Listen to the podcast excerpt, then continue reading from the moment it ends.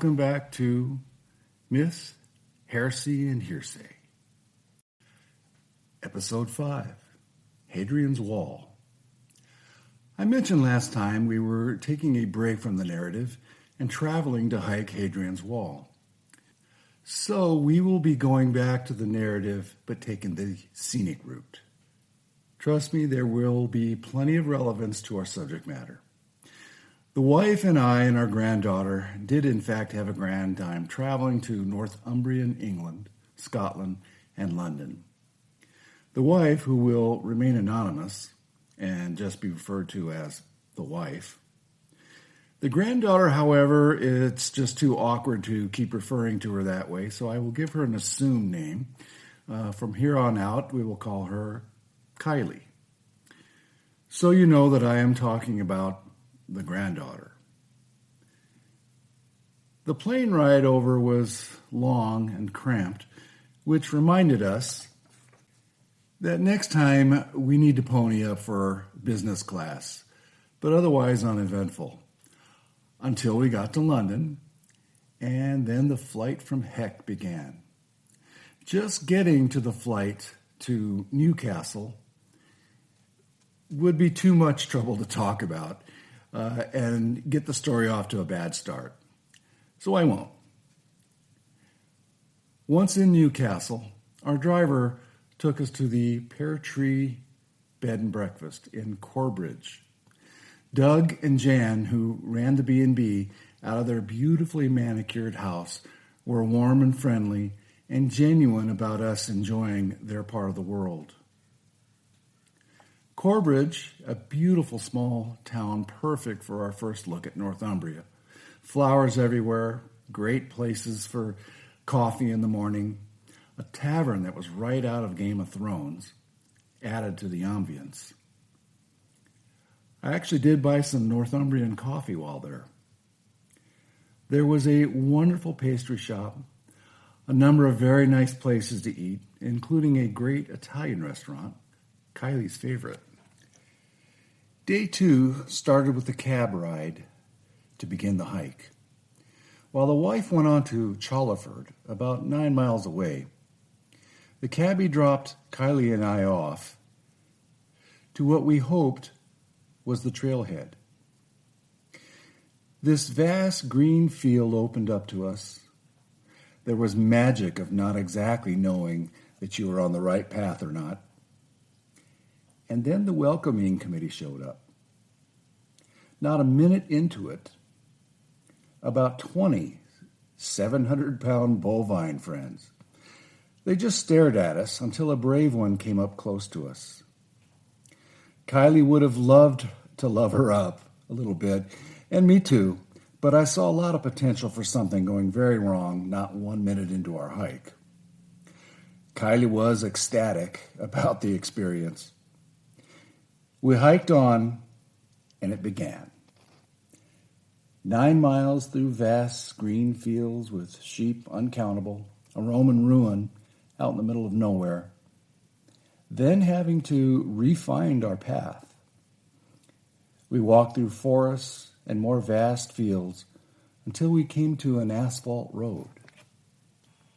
At this point, after about eight and a half miles of hiking, we were spent, and I mean, we were pretty much done.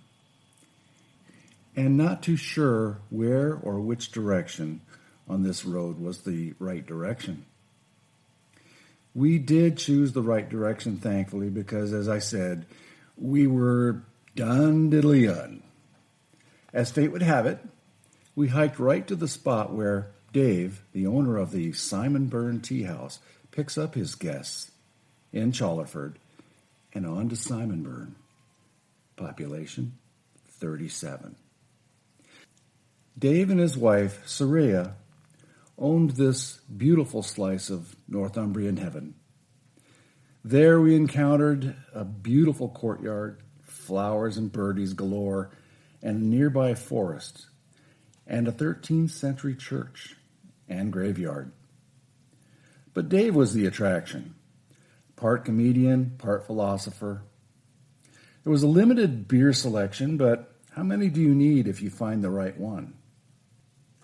I chose Old Speckled Hen, a classic strong ale. On day three, we decided that the day before was plenty enough for two days of hiking, so instead, all of us hiked to the local Roman fort. Still, we hiked about uh, little over four miles, and the wife, she with the torn meniscus, got to hike some of the wall with us. Kylie was fascinated with the finding of the old Roman latrines. Simply the best preserved latrines in all the UK. Not just England uh, or Scotland, but all the UK. I'm wondering if there was an award for this. We later found out in Greenhead, about 20 miles west from the locals in the pub, that the fort has a more recent notoriety in that scenes from the movie Robin Hood, the one with Kevin Costner, were taken. In particular, at the beginning of the movie, a rather prominent sycamore tree at this fort. More on that when we get to the next stop in Housestead. We had a blast exploring the fort. After that, Dave drives us to Housestead, where we stayed at the Twice Brewed Inn and Brewery, a great brewery that had recently won a double gold for the best lager pilsner in Europe. An awesome place with a huge beer garden. My new best friend, Steph, was very informative in the tap room. In fact, one of the best conversations about beer I have had. As a home brewer, I appreciated her knowledge of our favorite ancient beverage. The food was great and colorful. A classic English breakfast consists of uh, two or three courses, not including juices and coffee. First, the cereal and a wide selection of fruit before the main course of fried eggs, English sausage, which changed depending on what county you were in England. They loved beans for their breakfast. Also, blood or black pudding. We were kind of non committal on that. The wife just loved the cherries until she realized they were prunes. From there on, cherries became a code word for I have to find a toilet fast. Lots of great posters in this brewery. And dry humor, beer humor, if there is such a thing. To pick up the story about the fort and the tree and Kevin Costner, one of the beers they offered at the Twice Brewed offered was called Sycamore Pine a pale ale served out of a cask and an old style pump tap. A picture of the tree was on all the bottles and on the tap, and a poster with Costner in character was prominent in the bathrooms. I hated leaving this mix of ancient and modern. The next day began with a classic Northumbrian breakfast then a frantic rush for the wife to catch the bus to Greenhead. On the way there, I ran into my new friend Steph coming into work, but to my eternal disappointment, I didn't have time to talk as we weren't sure when the next bus was coming. And Kylie and I, having already checked out, backpacks on, we were prepped for the hike to Greenhead. We looked for the path and hiked about, oh, half a mile to catch the trailhead, and once again, we were off. This was one of the most picturesque hikes as we went to higher elevations and down as well. Negotiating at times the ancient craggly rocks that passed as steps was at times challenging. Good thing I had my 18 year old hiking buddy. Kylie and I hiked the best part up high to the highest point of the trail, where there is a seven foot obelisk to mark the highest spot. We hiked about seven miles and came to a car park, as the Brits like to call it. At this point, we were glad to see a pond and a small parking lot with a restroom and some park benches. There was a snack truck, and the cold water the lady sold us went down so well on this hot day. Unseasonably hot, from what I'm told. Speaking of the nice lady at the truck, her husband, Ed, drove us the rest of the way to Greenhead.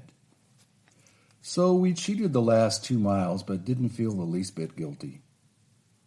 We got to the Blenkinsop Castle Motel and were greeted by a well rested and relieved wife. The hotel sits right next to the shell of the Blenkinsop Castle, that some say to this day is haunted by the White Lady of Blenkinsop. When we entered the dining area, we were greeted by this very classic looking Northumbrian pub. The kind that you might see in the movies. We were also greeted by some of the locals who lived nearby.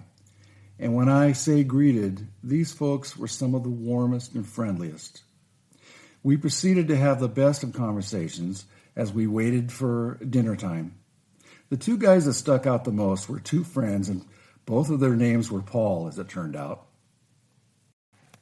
Everyone there was retired except for Paul number two, as I will call him.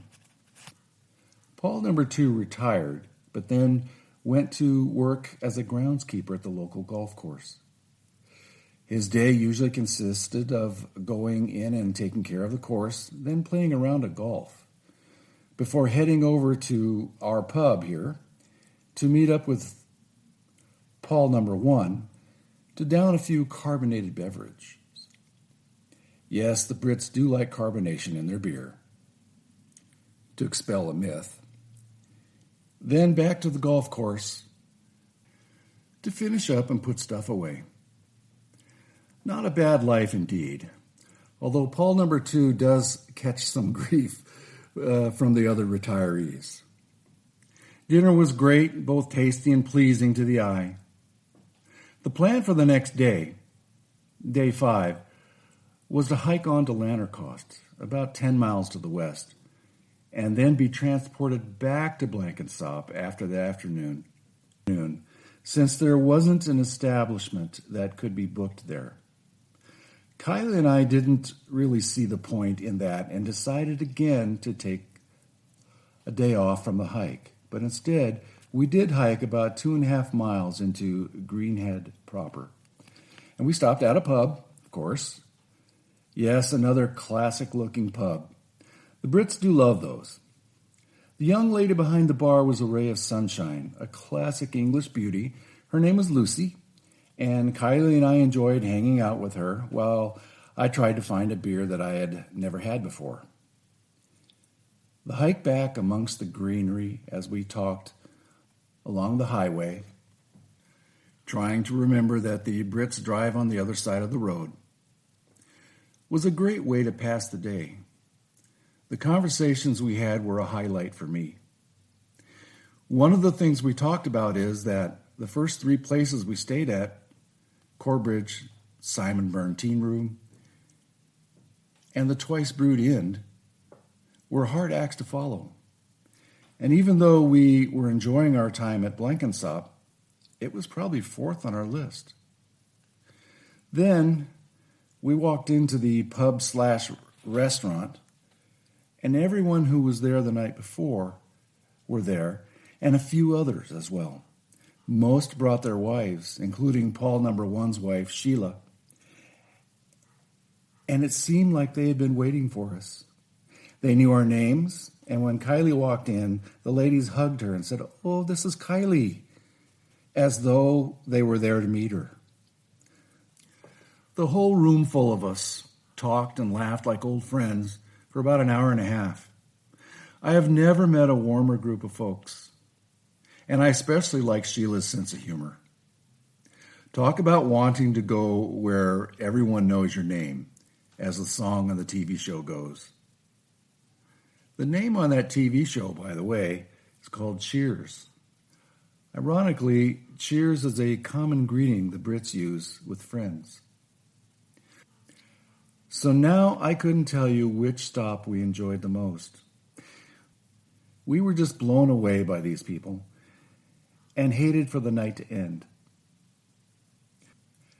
That's a good place to end this phase of the adventure for now. Tomorrow, on to Scotland. Join me in the next episode as I storm my ancient clan's castle to take control and collect two centuries of rent. Okay, that's not actually what happened. It is a story for the next episode. Thanks for listening.